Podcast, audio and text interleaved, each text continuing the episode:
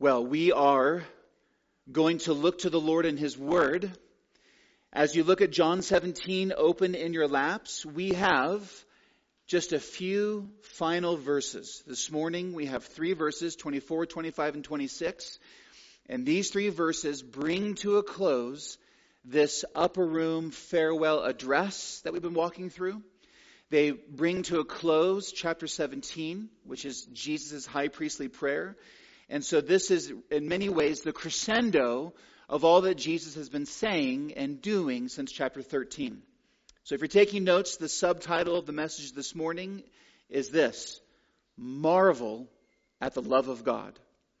I'm going to read these three verses and then we'll get we'll pray and we'll get into the word. Jesus finishes his prayer praying, Father, I desire that they also whom you have given me may be with me where I am, to see my glory that you have given me because you loved me before the foundation of the world. O righteous Father, even though the world does not know you, I know you, and these know that you have sent me. I made known to them your name, and I will continue to make it known so that the love with which you have loved me may be in them and I in them. So ends Christ's prayer. Let's look to the Lord in prayer. Father, we, we have just heard Jesus express his desire to you, and we know that for 2,000 years you have been and are answering this prayer from your Son. And so what we ask right now, Lord, is for you to continue. For you to continue, for Jesus to make your name known to us, and that we would be recipients and observers of the love of God in Christ. And Lord, this morning, that you would furnish our hearts with wonder and awe and unspeakable joy at what Jesus prays to you and what you're doing in our lives even now.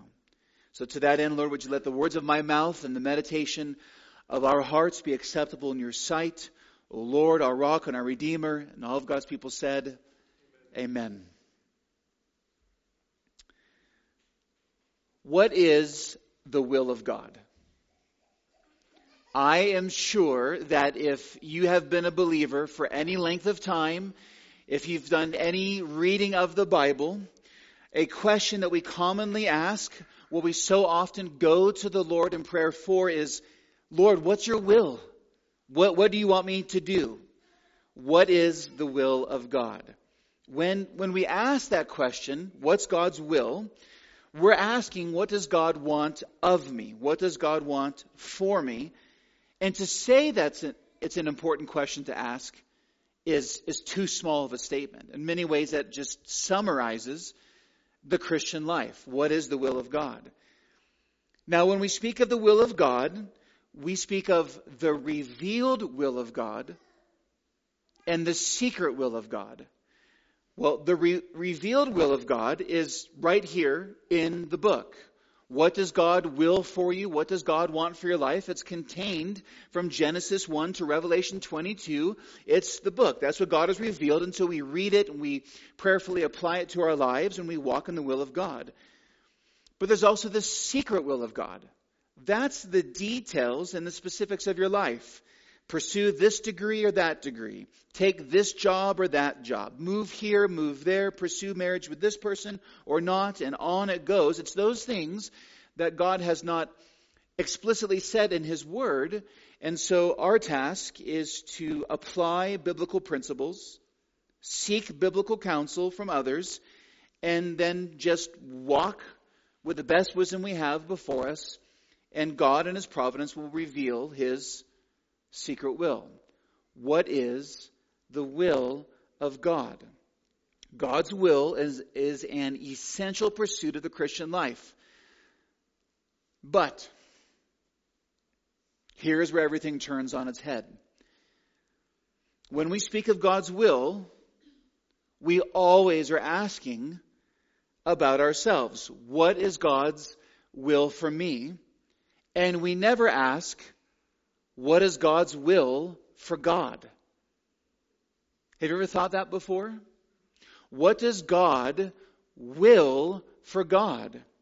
Today, as Jesus closes this farewell speech and puts the amen on his high priestly prayer as he prepares in the next chapter to move towards the cross, here, Jesus, ever since chapter 13, Jesus will now reveal to us what God's will is for God. Within the mysterious confines of the Trinity, Father, Son, and Holy Spirit, we are now going to hear what God's will is for God and how God brings you and me, people like us, people for the last 2,000 years, into this very will. So, as you're taking notes, the outline comes to us in three parts. Here they are. Point number one marvel at the love of God. Jesus wants you with him in glory. That's verse 24. Then we'll move to verse 25 and the beginning of verse 26. Point number two marvel at the love of God. Jesus makes the Father known to you.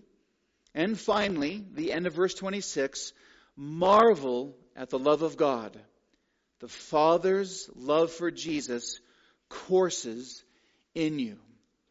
The, the, the command, the takeaway of the message this morning is, is evident in the points that you see before you. Marvel. The aim, I believe, from what we will take from Jesus' words is that simply we would sit with jaw dropped, mouth gaping open wonder that there is such a God who has saved us. So without further ado, let's jump right in. Point number one marvel at the love of God. Jesus wants you with him in glory. Verse 24 Father, I desire, note that word. Father, I desire that they also, whom you have given me, may be with me where I am to see my glory. To see my glory that you have given me because you loved me before the foundation of the world. Jesus wants us with him and to see his glory. As I just mentioned a moment ago, uh, God's will is an essential pursuit of the Christian life. We want to do what God wants us to do. But here in verse 24, this is where everything turns on its head. When we speak of God's will, we just immediately think about what God wants for me. As I said, we rarely, no, we never ask, what is God's will for God? Put differently, what does God want? What is God doing? What does God desire? What does God will for himself? What does the Father want for the Son, the Son for the Father, and Father, Son for the Spirit, and the Spirit for the Father and Son? What does God want? This is what Jesus reveals in verse 24. When Jesus says, Father, I desire, it's the word will. He, he could just as simply say, Father, I will that they also, it just doesn't work as well in English, we put desire. The problem is, is that to us, when you desire something, you, you want it, but you don't know if you can get it, you don't know if you can attain it. That, that's not what's happening here. Jesus, God the Son, is declaring what he wants, what he wills. I like how one commentator summarizes this. He says, Jesus is not praying as you and I pray. Jesus is praying as the Son of God, the creator of every created thing. And Jesus is praying as the one who himself is going to prepare a place where he and the disciples will be together. And here it is. Jesus speaks here less as the one who offers prayer and more as the one who answers prayer. This is not merely a request of the Father. This is the will of God expressed by the Son. God is one God in three persons. There's no division in his will and in his purpose. And so when Jesus prays, Father, my will is that they would be with me. My desire, Jesus is expressing the Father's will and the Spirit's will. What does God want? God wants you. God wants you to be with Him so that you could see Jesus' glory. That's what God's will is. And so he invented the gospel to accomplish that. This is what the Father and Son and Spirit want for your life. This is the end for which He works. All roads in your life as a Christian lead to feasting with God face to face forever. And what is, what is it about Jesus that Jesus wants us to see about Him? You, look, look at your text, verse 24. Father, I desire that they also, whom you have given me, may be with me where I am. Why, Jesus? To see my glory that you have given me. So, so there it is again. We've, we've encountered glory over and over again in this upper room farewell discourse. And here Jesus wants to see his glory. We've talked about how glory is, it includes shining, it includes seeing and feeling God's character. But what, what is Jesus' glory? How, how would you define it? Well, you don't need to define it. He tells us here. Did you see the end of the verse? This is amazing. Father, I desire that they also, whom you've given me, may be with me where I am. Why? To see my glory that you've given me because you loved me before the foundation of the world. God's will is for you to see and experience face to face Jesus' glory, which is the radiance of the Father's love for him before creation. Jesus wants you to know and see how much the Father loves him. That's what his, that's what God's will is. We, God gets the glory and we get all the joy because we are wrapped up and brought into God's will as the Father loves the Son and we see the Father's love for the Son shining in the Son and we are brought there to see that. That's what Jesus wants for your life. And because the Trinity, this is the Trinity's will, this will most assuredly come to pass without delay or hindrance. You can't think about this too much. It's abstract. It's, it's kind of, it's hard to wrap your mind around. And yet here we have all of these layers peeled back, so to speak, or we're taken behind the scenes and we hear the director's final cut and we're understanding that what Jesus wants in the end, God's ultimate purpose in the gospel is to bring you into the very presence of God so that you can enjoy Jesus' glory which is the Father's love for the Son. And yet you and I are beset by all manners of anxieties and uncertainties and setbacks in life, doubts and troubles, but God isn't. The Christian life is a long and winding road. There's scree on the path. We slip, we slide, we scrape. We aren't sure if we can get up. We aren't sure if we can make it. We're tempted to think that we'll miss out on this life and when we're in glory long for things in this age and more we aren't we aren't sure deep down if we really admit it if the new heavens and new earth are are really going to be satisfying. We just aren't sure about it all but Jesus is sure. Jesus is sure as is the Father and as is the Spirit. And so God's desire is that you would be with Him to see Him finally and fully as, as a child with a Father. to rejoice in the glory of Jesus, to bask in the eternal love of the Father that He has for the Son. This is why, and we come back to this verse so often, it's a favorite verse of mine. This is, this is why David says, back in Psalm 16:11, "You will show me the path of life. In your presence is the fullness of joy, and at your right hand are pleasures forevermore." And the best way I can think to describe what King David said there is that if you could take the sum total of all the joys, all the happinesses, all the pleasures that you have ever experienced in your life and bottle it up into one instant, and then do that for every human across the globe who's ever existed, and combine all those bottled moments into one moment of joy, happiness, and pleasure, one instant in the presence of God Himself will so outshine all this world has to offer that it will be as if it never was. Because it's in God's presence is the fullness of joy. You cannot find the fullness of joy in anyone or anything other than the presence of God Himself. And in case you miss the joy, there is pleasures at His right hand forevermore.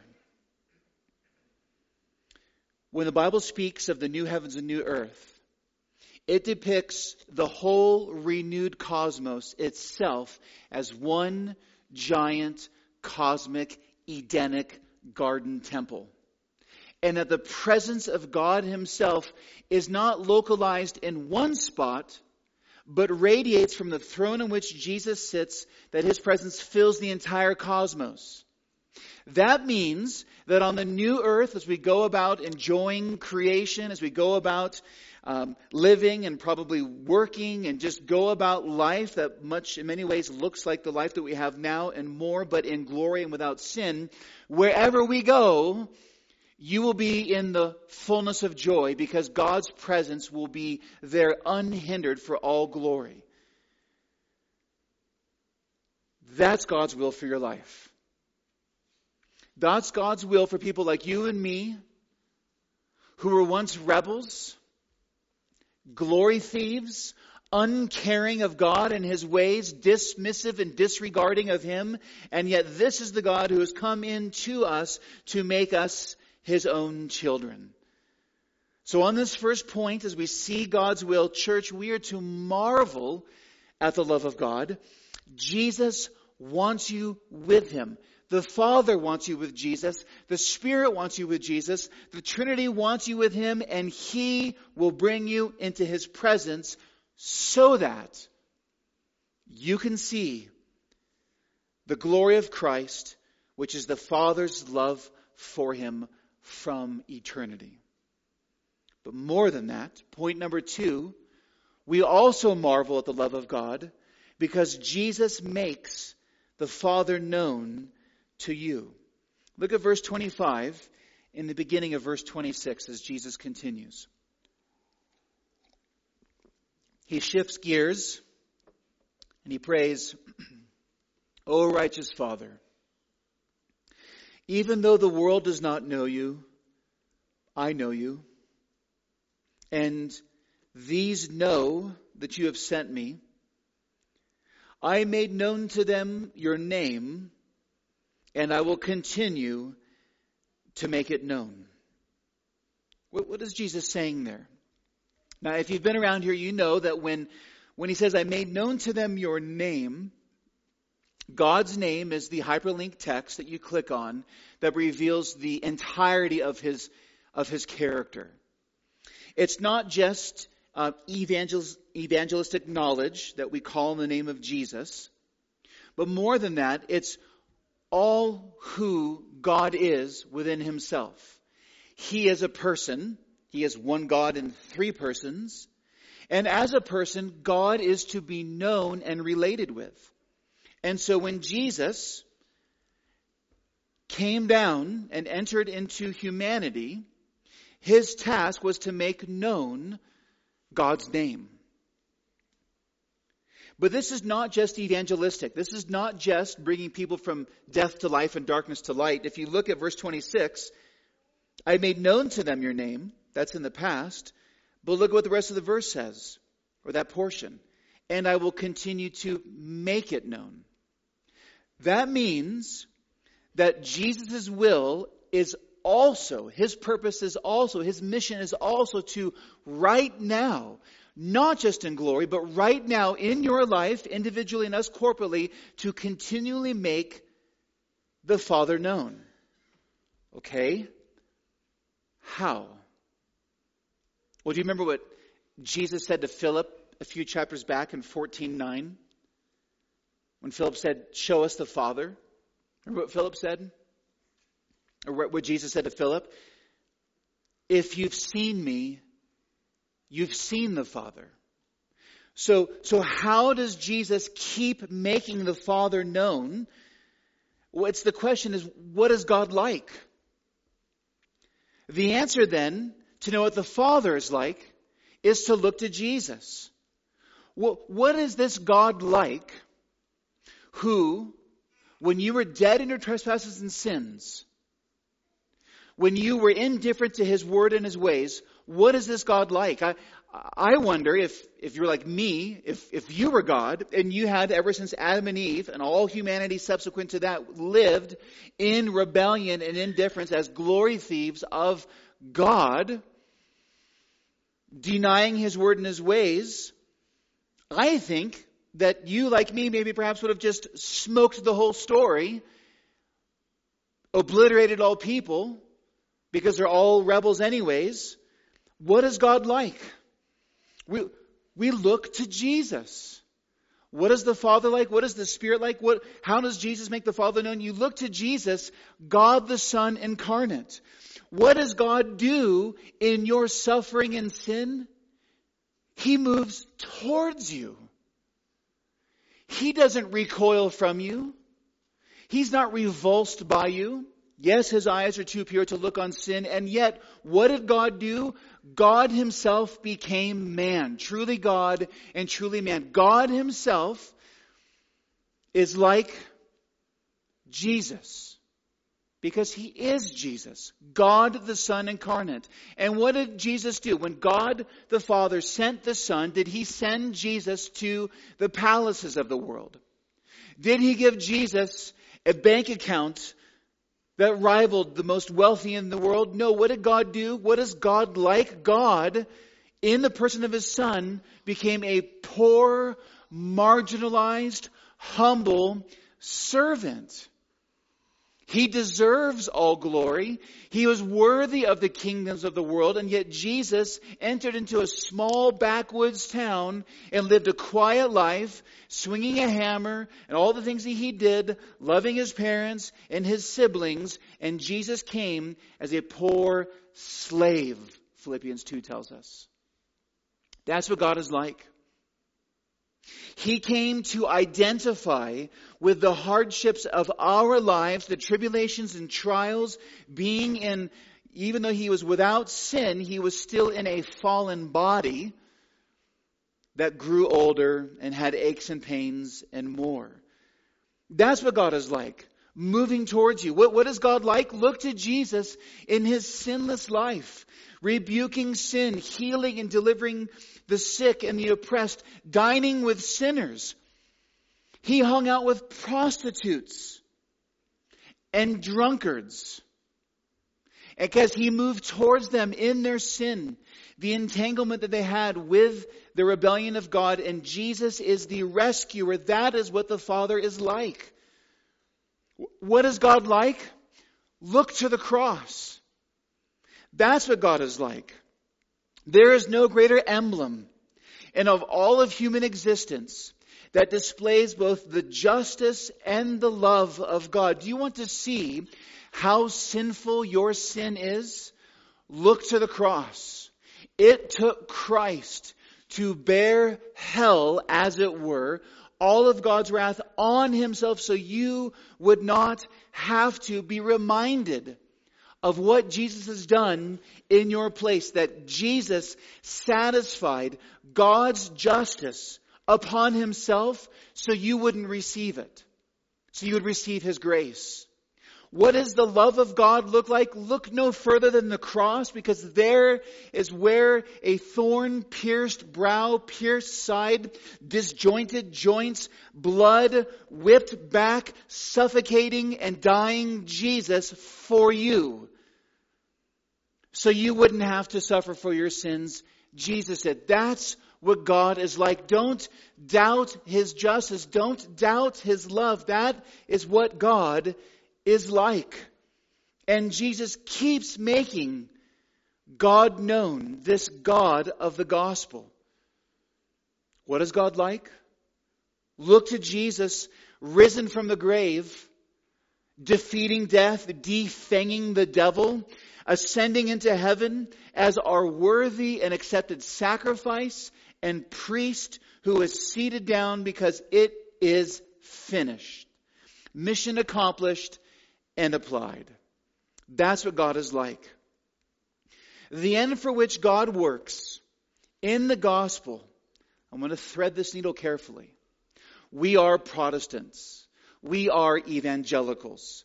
We love the doctrine of justification by faith alone, in Christ alone, by grace alone, we love that doctrine. We love the doctrine of what's called penal substitutionary atonement. The legal satisfaction that Jesus performed in our place as our substitute on the cross. We love those doctrines there, the centerpiece there, the chief facet on the diamond that is the gospel. But the diamond itself is adoption to become children of the Father, beloved sons and daughters.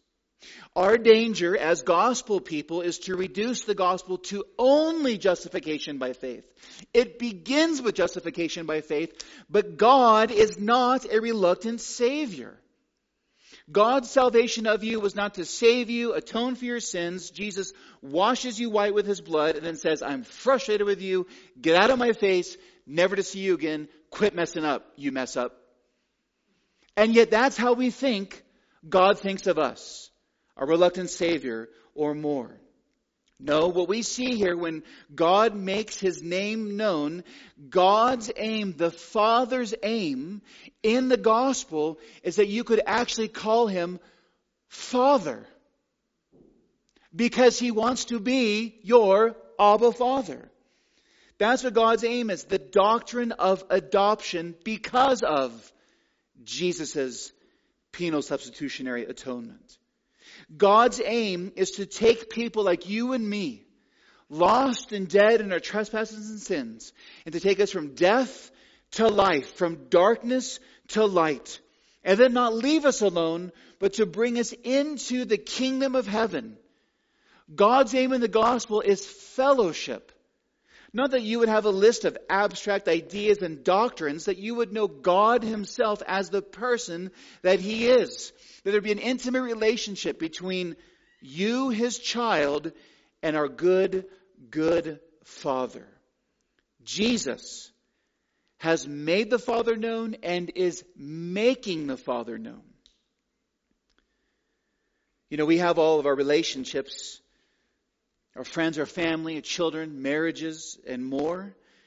And we think that we know people well, and then they surprise us. People change over years and decades, and we, we never know someone fully. How much more then this infinitely good, infinitely all wise, infinitely all knowing, infinitely all powerful triune God. You see, the central joy of the life that we will share together in the new heavens and new earth, where the first day is the best there ever was, and then every day to follow is better than that one. When we are in that place, one of the things that God will do is give us a continually increasing apprehension and comprehension of who the Father is, of who the Son is and the Spirit is. In that sense, the glory and the grace that we will live in, in the new heavens and new earth, reveals that the gospel goes on forever. Part of the fullness of joy and part of the uh, pleasures forevermore as we go about our life in the new creation that in many ways mirrors this one is that there will be a continual awareness, not just of joy and not just of pleasure, but of the Father's pleasure and joy in saving you. The gospel will go on forever with every day better than the best day before. But all of that begins now. It actually began the moment that John 3 happened in your life, the moment that you were born again. You see, the Spirit's role, as Jesus has made, has revealed in these chapters we've been looking at, the Spirit's role is to make much of Christ. And here we just heard that Jesus' role is to point us to the Father. So how does Jesus keep making the Father known? It's by the Spirit working with the Word of God in the child of God to make God more known. So yes, one of the reasons why we love singing the Word of God and reading the Word of God and praying the Word of God and, and hearing the Word of God preached and seeing the Word of God on display in baptism and the Lord's Supper and more, we love that because it's in those moments that God is, Jesus is, by the Spirit, making the Father more known to us. Yes, preaching involves admonition and exhortation, put into practice the ways of God. Yes, preaching involves calls to godly living and more, but that is not the ultimate purpose of preaching. The ultimate purpose of you assembling together as the family on Sundays is not your better behavior. That's not the ultimate purpose. It's a byproduct. Holiness, we must live it out. But God's ultimate purpose in preaching the word is so that God himself might be made known more and more through Christ. The purpose of all preaching is Jesus Christ and knowing him more to know the Father more. So your prayerful expectation in coming to sit under the word preached and to sing all we sing and do all we do is that you should leave here, Lord willing, with a greater, with an enlarged heart, knowing who Christ is, what the gospel is, and what the Father has for us. That our hearts would be captured in wonder. That's the aim of why we gather more Jesus so we have more Spirit, so we have more Father, if that makes sense. That's the aim. There's a question here. Are you growing in the grace and knowledge of Jesus Christ? Are you growing in the grace and knowledge of the Father and the ministry of the Spirit? Are you receiving Jesus' revelation of the Father more and more through the Word? Do you know and worship the God of the gospel more than you did a year ago? A couple years ago? A decade ago? Yes, we're in the middle of our sanctification. Yes, there's twists and turns. Yes, there's seasons of, of, of, of, of, of cold love. And yes, there's seasons of warm love. And yes, there's more. But, but, but on the whole, do you see that you have a greater apprehension and comprehension of who God is? Jesus' will for your life is not only that you'd be with him on that day, forever and ever, but that also, even now, and every now to follow, that we would have a greater glimpse of the glory of the Father himself, who is, whose joy is to give his Son so that we can become sons and daughters of him. Church, marvel at the love of God. Jesus wants you with him in glory to see and experience the Father's love for him. Marvel that Jesus continually makes the Father known. And finally, marvel that the Father's love for Jesus courses in you. Final words are very important. They have a poetic and cinematic aspect to them. The final thing that you say on your deathbed, at end of life, and more. And here is Jesus, verse 26, the last words he utters to his apostles in this moment as he gives them his farewell speech before all that follows and is to come. Here's what Jesus says. Let's take verse 26 in its full. I made known to them your name, and I will continue to make it known so that. Were you here last week? Do you remember all the so that's? The purpose statement? I made known to them your name, and I will continue to make it known so that the love with which you, Father, have loved me, says Jesus, may be in them and I in them. The final words of Jesus, a tightly woven strand of DNA. What is Jesus' aim in making known the Father to you? Not just all that we've already looked at, but so that love. So that the love with which the Father loves the Son, do you see where it is? Where does Jesus ask the Father to put the Father's love for Jesus? Do you, you hear it? In you. In you. Let's come back to that.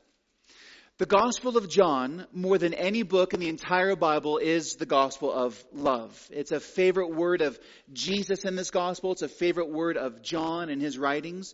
In fact, only the book of Psalms as a whole mentions love more than the Gospel of John.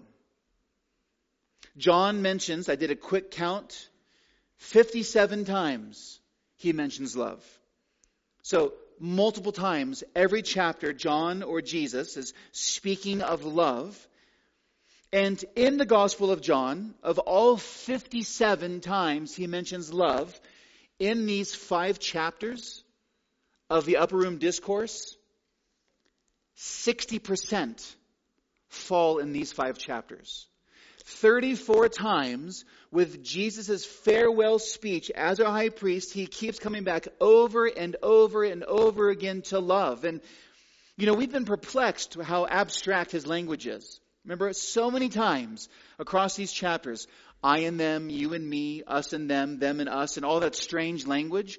Now we're discovering what it is that Jesus means, and it's focused on this idea of, of love. Jesus wants you and me and us together to know unmistakably, beyond a shadow of a doubt, God's love. God's love. God's love is his warm hearted affection for you. Even when we were dead in sin, that that warm-hearted love sent the Son to rescue and redeem and die and adopt us by the blood of His Son. The gospel was not God's plan B. The gospel has always been plan A and there's no other plan. The gracious gift of salvation was not rooted in His frustration of you and his reluctance to save you. No, our God in three persons is love. 1 John 4, 8 and 16. And out of God, eternal love, within himself as a community of persons before all creation, that overflow of the Father's love for the Son and the Son's love for the Father, out of his eternally deep and paternal affection, you're here right now. Take that thread and trace it back. Go along that map all the way back to that moment, so to speak, when before there was any creation, God, perfectly content within himself, planned the gospel. Not in the abstract, but put names on it. Attached your name to it. Specific people for a specific salvation. And so, we have God's love. And the end for which Jesus works in verse 26 is not merely making the Father's name known, as if you could minimize those words. No, Jesus makes the Father known so that. And to what end? The end is love. Now, just thinking about this upper room discourse, we have already heard of Jesus' love for us. Right? Greater love has no one than this to someone lay down his life for his friends. You are my friends. Jesus loves us. We heard that the Father loves us. Just, I skipped over it intentionally last week in 1723. I and them, you and me, so that it become perfectly one, so that the world may know that you sent and loved them. Love them. We, we divide the Trinity thinking that, well, yeah, Jesus loves us and the Father is upset with us. No, the Father is the one who planned the gospel. The Father himself loves us. We've, we've seen in this upper room that, that Jesus loves us, the Father loves us. We've heard that Jesus loves the Father. Peek back at 1431. In 1431, I do as the Father has commanded me, so that the world may know that I love the Father. Do you remember that verse? Do you see what, do you hear what Jesus just said? Jesus just revealed who the cross is about. Well, who's the cross for? Us, of course. The cross is the means by which we can be saved. But in 1431, Jesus reveals the mystery that the cross of Christ is only secondarily about us. Who is it primarily about? Look again. But I do as the Father has commanded me, so that the world may know that I love the Father. You would expect it to say that I love those whom the Father has given me. Jesus here in 1431, as we are understanding what the love of God is, Jesus makes clear that the reason when we look at the cross and we, we have tears in our eyes at the salvation that Jesus has given us before anything, that's actually, the cross is a demonstration of Jesus' love for the Father through his obedience. Jesus loves the Father. And the Father, of course, loves Jesus. We heard that in our first verse this morning, verse 24.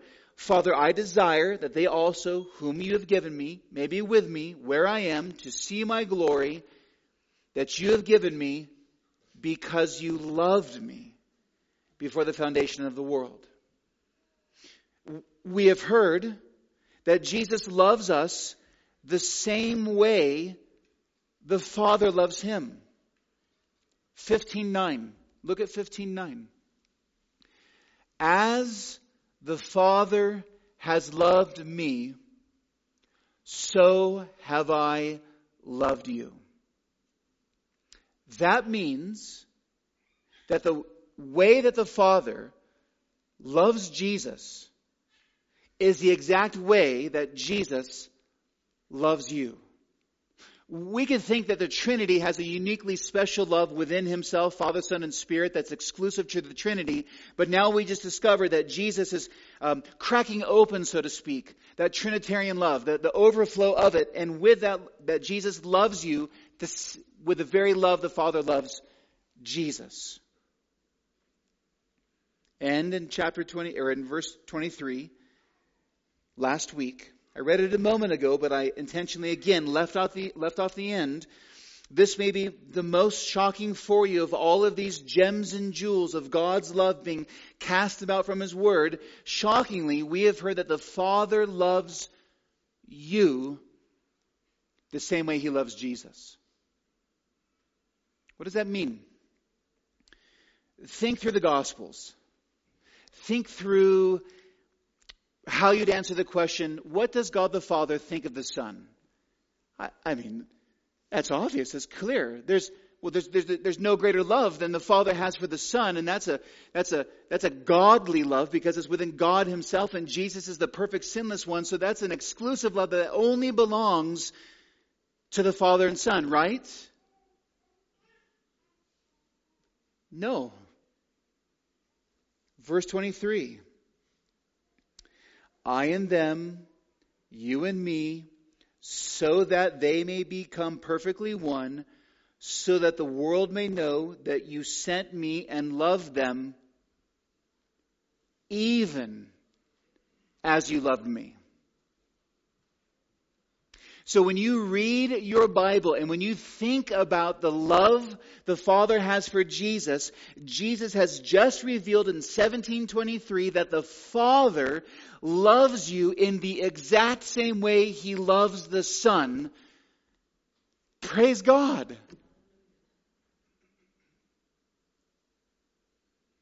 God's love circulates as a single attribute in and through the Trinity and the fountain that it is spills over into creation and redemption.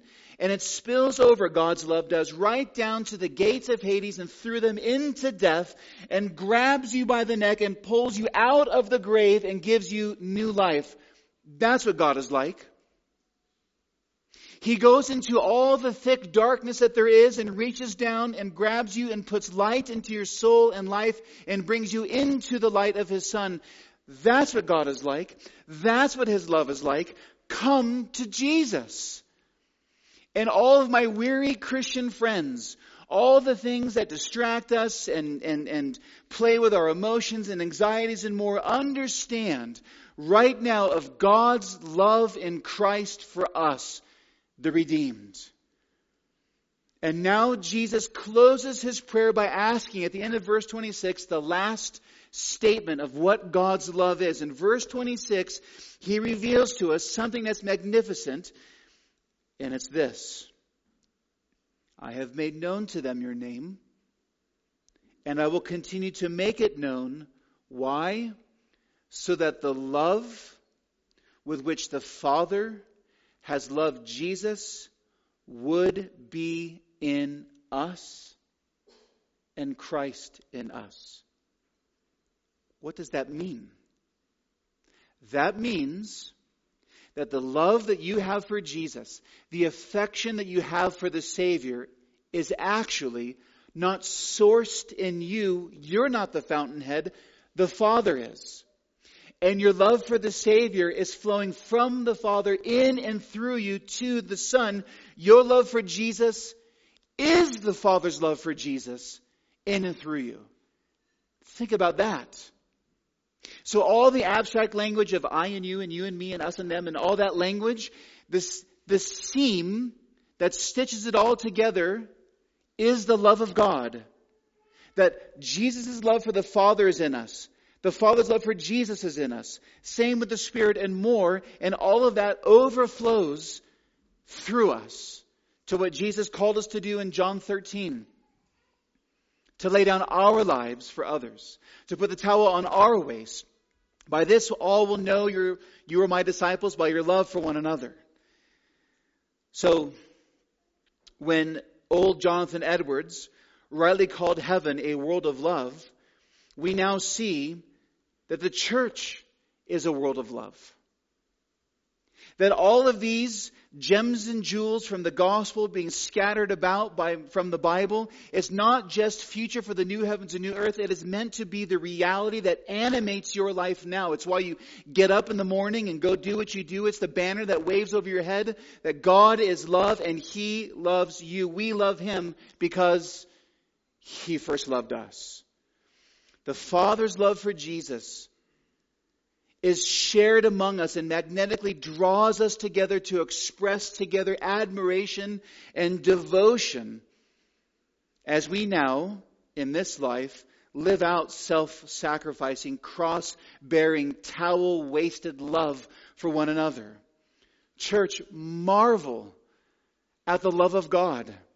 Jesus wants you with him in glory to see and experience the Father's love for him.